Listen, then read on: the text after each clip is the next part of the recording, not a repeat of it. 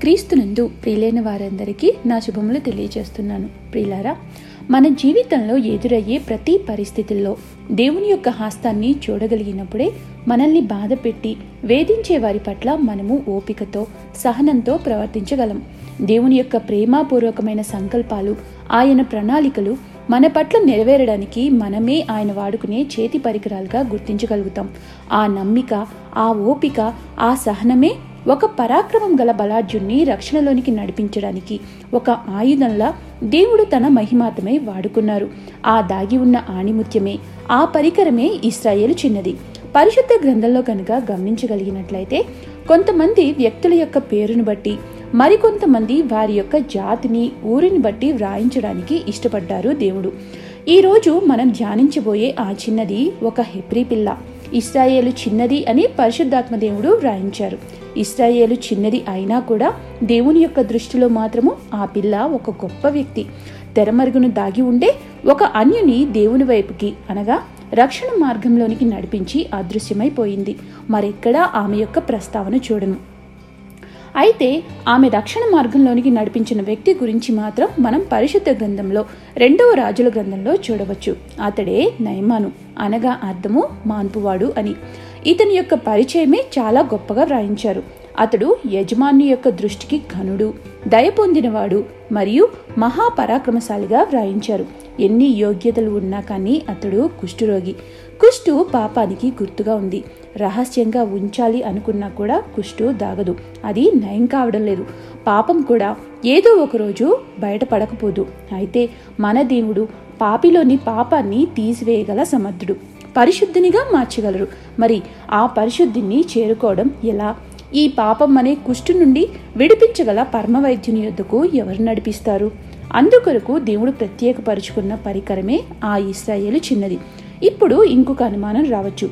సిరియన్లు ఇస్రాయేలీలకు శత్రువులు. అటువంటప్పుడు ఇస్రాయేలు చిన్నది సైన్యాధిపతి అయిన నయమాన్ని చేరుకోవడం ఎలా? అసలు దేవుడు ఆ చిన్నదాన్ని ఎందుకు ప్రత్యేకపరుచుకున్నారు?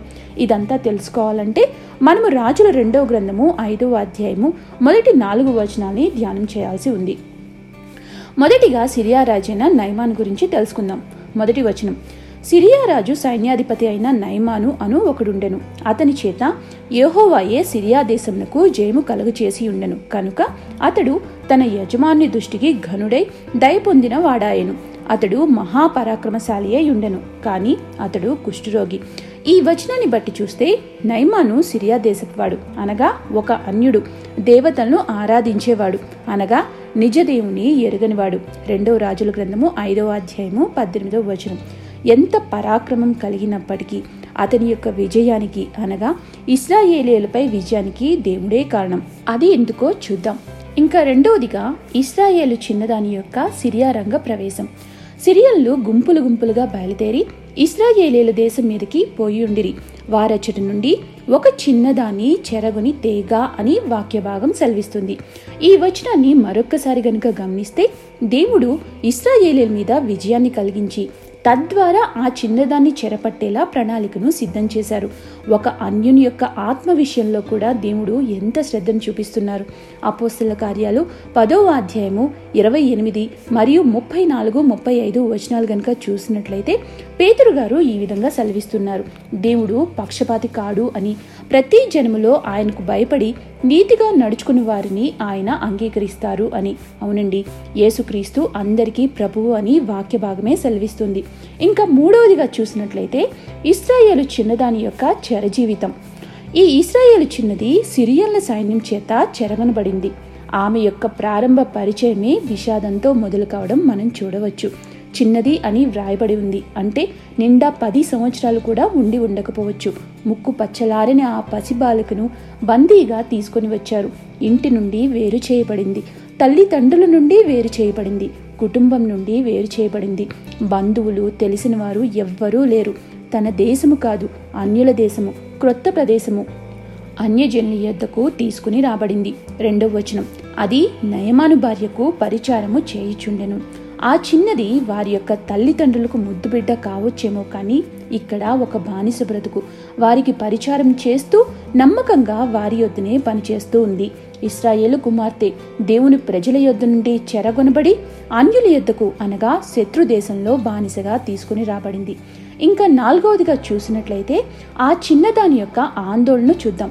మూడవ వచనాన్ని కనుక గమనించగలిగినట్లయితే అక్కడ ఇలా ఉంటుంది. అది అనగా ఆ చిన్నది షోమ్రోనులో ఉన్న ప్రవక్త దగ్గరకు నా ఏలినవాడు ఉండవలనని నేనెంతో కోరుచున్నాను. అతడు నా ఏలినవానికి కలిగిన కుష్ఠరోగంను బాగు చేయును అని తన యజమానురాలితో అనెను.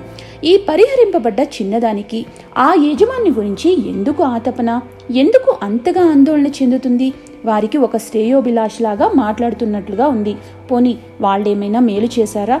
తల్లిదండ్రుల దగ్గర నుండి లాక్కొచ్చారు. ఇకపై తన జీవితం ఏంటో తనకు అర్థం కావడం లేదు. కళ్ళ ముందే కలల సోదం కుప్ప కూలిపోయింది. జీవితంలో మరలా వాళ్ళని కలుస్తుందో లేదో తెలియదు. అటువంటప్పుడు ఆ యజమాని యొక్క అనారోగ్యం విషయమై ఎంతగా సంతోషించి ఉండాలి కదా? లేదండి. ఆ చిన్నది ప్రతీకారం తీర్చుకోదలుచుకోలేదు. అతని యొక్క క్షేమం గురించి బహుగా ఆందోళన చెందుతుంది. తన స్వార్థాన్ని ఆలోచించలేదు. తన యజమానుడు అన్నీ కలిగి ఉన్నా కానీ ఎంతో దురదృష్టకరమైన కుష్టుని శాపంగా పాపంగా చుట్టుకుని ఉన్నాడు. ఆమె హృదయము అతని యొక్క క్షేమం కోసము అతని యొక్క స్వస్థత కోసము ఆరాటపడింది. ఎంత గొప్ప మాదిరికరమో కదా ఒక బానిస యొక్క దయాహృదయము ఆమె యజమాని యొక్క బాగుని కోరుకుంటుంది. కొండ మీద ప్రసంగంలో ప్రభువారు చెప్పింది ఇదే కదా మీ తండ్రికి కుమారులై ఉండునట్లు మీ శత్రువులను ప్రేమించుడి. ఒక్కసారి ఆ చిన్నదాని పరిస్థితుల్లో మనల్ని ఊహించుకుంటే? మనమైతే మన శత్రువుల యొక్క మేరు కోరుకుంటామా? వారికి సహాయం చేయగలమా? అసలు అంతటి విశాల హృదయం మనకు ఉంది అంటారా? ఈ హృదయం కాదంటారా? దేవుణ్ణి మెప్పించగలిగింది? ఈ హృదయమే కదా వారి యొద్ద నమ్మకంగా పరిచారం చేసింది. ఇంకా ఐదవదిగా ఆమె యొక్క భక్తి జీవితాన్ని పరిశీలిద్దాం. సహజంగా హెబ్రి స్త్రీలు చాలా చురుకైన వారు అని పరిశుద్ధ గ్రంథమే సెలవిస్తుంది నిర్గమాకాండంలో అంతేకాదండి వారు చిన్నతనం నుండే భక్తి శ్రద్ధలతో పెరిగినవారు ధర్మశాస్త్రాన్ని అవపోసన పట్టినవారు. ఎందుకంటారా? మూడో వచనంలో చూస్తే ఆమె దారి చూపించింది ఒక ప్రవక్త దగ్గరికి. మొదటిగా అది కుష్ఠరోగం అని ఆమె నియంత్రించేసుకుంది లేవీకాండంలో చెప్పబడిన రీతిగా. అందువల్లే సమరయలోని ప్రవక్త దగ్గరికి ఆమె దారిని చూపిస్తూ ఉంది. స్వస్థపడే మార్గాన్ని ప్రచురించింది. బాల్యంలో తాను ఏ భక్తి అయితే నేర్చుకుందో దానినే ఆచరణలో పెట్టింది. అన్యుల దేశంలో జీవిస్తున్నప్పటికీ తన భక్తిని విడిచింది కాదు. వారి యొక్క విగ్రహారాధన ఈమె యొక్క భక్తి జీవితంపై ఎటువంటి ప్రభావాన్ని చూపలేదు. సామెతలు పన్నెండవ అధ్యాయము ఇరవై ఆరో వచనంలో చెప్పబడిన రీతిగా నీతిమంతుడు తన పొరుగువానికి దారి చూపును అని వాక్యభాగం సెలవిస్తూ ఉంది. ఆ చిన్నది తన యొక్క నమ్మకాన్ని విడిచింది కాదు దృఢ నమ్మికతో చెప్తుంది. పరాయి దేశంలో ఉన్నప్పటికీ ఆమె ప్రారంభ బోధను మరిచిపోలేదు. ఆత్మవిశ్వాసంతో ఆమె మాట్లాడుతూ ఉంది అతడు కోలుకుంటాడు అని సందేహించకుండా యజమానురాలితో చెప్తుంది. మరి మన భక్తి విశ్వాసాలు ఏమిటిలో ఉన్నాయి? ఒక్కసారి పరిశీలించుకుందాం. ఇంకా ఆరవదిగా ఆమె మాట యొక్క ప్రభావం. నాలుగవ వచనాన్ని చూద్దాం. నైమాను రాజునొద్దకు పోయి ఇస్రాయేలు దేశపు చిన్నది చెప్పిన మాటలను అతనికి తెలియచేయగా చూసారా ఒక పనిపిల్ల మాటకు ఎంత ప్రాధాన్యతను ఇచ్చారో చిన్నపిల్ల చెప్పిందే అని కానీ ఒక పనిపిల్ల అని కానీ వారు త్రోసిపుచ్చలేదు. అంటే వారి దగ్గర ఆ అమ్మాయి ఎంత నమ్మకంగా పనిచేసి ఉంటుంది వారిని ఈమె పని ద్వారా మరియు ప్రవర్తనతో ఎంతగా ప్రభావితం చేసి ఉంటుంది. పోని వారు ఆరాధిస్తున్న దేవుడా అంటే అదే కాదు వారు అన్యులు. అయినా కూడా ఈమె మాటకు విలువనిచ్చి ముందడుగునే వేశారు. ఇంకా ఏడవదిగా నైమాని యొక్క నిర్ణయంతో మలుపు తిరిగిన అతని యొక్క జీవితం. పద్నాలుగు వచనాన్ని చదువుకుందాం. అతడు అనగా నైమాను పోయి దైవజనుడు అనగా ఆ చిన్నది చెప్పిన ఎలీషా చెప్పినట్లు యోర్ధాను నదిలో ఏడుసార్లు మునగగా అతని యొక్క దేహము పసిపిల్ల దేహం వలె ఆయన. చూడండి ఈ చిన్నది షోమ్రోన్లో ఉన్న ప్రవక్త అయిన ఎలీషా పోషించిన పాత్రను పోషించలేదు కానీ అతని యొద్దకు మార్గాన్ని చూపించింది. అనగా రక్షణకు మార్గాన్ని చూపించింది. శారీరక స్వస్థతయే కాకుండా ఆత్మీయ స్వస్థతను పొందుకోవడానికి కారణమైంది. దేవుడు ఎంతవరకు నిర్ణయం చేశారో ఆ పాత్రను నమ్మకంగా పోషించింది. దేవుడు ప్రతి పరిస్థితిని పూర్తిగా నియంత్రించారు. ఆమెది చాలా ప్రశంసనీయమైన జీవితం. బానిసగా ఆమె సాక్ష్యానికి చాలా విలువను తెచ్చింది. ప్రియులారా ఒక్కసారి ఆ చిన్నదాని జీవితాన్ని లోతుగా ఆలోచించి చూడండి. తన వాళ్ళ అందరి నుండి ఆ చిన్న బిడ్డను లాక్కెళ్తూ ఉంటే ఎంతో రోధించి ఉండాలి కదా. ఎంతగానో అరిచి ఉండాలి. అమ్మా అని ఏడ్చి ఉండాలి. తన యొక్క జీవితము తల్లిదండ్రుల యొద్ద నుండి లాక్కెళ్ళి ఒక బానిసగా సేవ చేయవలసి వస్తుందని ఊహించి ఉంటుందా? మరి దేవుడు ఇదంతా చూస్తూ ఉన్నారు కదా. అయితే దేవుడు కూడా కొన్నిసార్లు చూస్తూ మౌనం వహిస్తారు. అది మనకు అర్థం కాకపోవచ్చు. యోసేపు కూడా అర్థం కాలేదు. మరి అతని సహోదరుల యొక్క అఘాయిత్యము ఫోతిఫర్ భార్య మోపిన నేరము అన్యాయంగా అనుభవిస్తున్న చెరసాల జీవితం. మరి వీటన్నిటినీ భరించి దేవునికి నమ్మకస్తునిగా ఉన్నాడు కదా. ఇంకా యాకోబు కూడా అర్థం కాలేదే తన ముద్దుల కుమారుణ్ణి దేవుడు ఎందుకు దూరం చేశారో అని. కరువులో తన జాతి వారిని ఆదుకున్నప్పుడు దేవుని యొక్క శక్తిని యాకోబు చూసి ఉంటాడు. ఇంకా నలభై సంవత్సరాలుగా అరణ్యంలో ఉన్న మోషే కూడా ఇస్రాయేలీలను చెర నుండి విడిపించేదాకా అర్థం కాకపోవచ్చు. ఈరోజు నీ జీవితంలో కూడా ఇలా ఒకవేళ అర్థం కాక కొట్టుమిట్టులాడుతున్నావేమో నాకిష్టమైన వాటిని నా నుండి దేవుడు ఎందుకు దూరం చేశాడో? ఎందుకు నాకే ఈ బాధలు? అని నీ కళ్ళ ముందే నీవు ఓడిపోతున్నట్లు కనిపిస్తూ ఉన్నా కూడా నీ జీవితంలో దేవుడు చేసేవి నీకు ఏమాత్రం అర్థం అవ్వాల్సిన అవసరం లేదు. కేవలం నమ్మిక మాత్రం ఉంచాలి. ఇక్కడ చూడండి ఆ చిన్నది దేవుణ్ణి నిందించలేదే ప్రశ్నించలేదే తన యజమానురాలికి నమ్మకంగా పరిచారం చేసింది. యజమానుణ్ణి దేవుని యొద్దకు నడిపించగలిగింది. ఫలితం ఏమిటో తెలుసా? పదిహేనవ వచనం. ఇస్రాయేలీల్లో ఉన్న దేవుడు తప్ప లోకమంతటి ఎందును మరి ఒక దేవుడు లేడని నేను ఎరుగుదును. పదిహేడు వచనం కూడా చదువుకుందాం. ఏహోవాకు తప్ప దహన బలి అయినను మరి ఏ బలి అయినను ఇతరమైన దేవతలకు నేనికను అర్పింపను అని నాయమానే సెలవిస్తూ ఉన్నారు. హల్లెలూయా.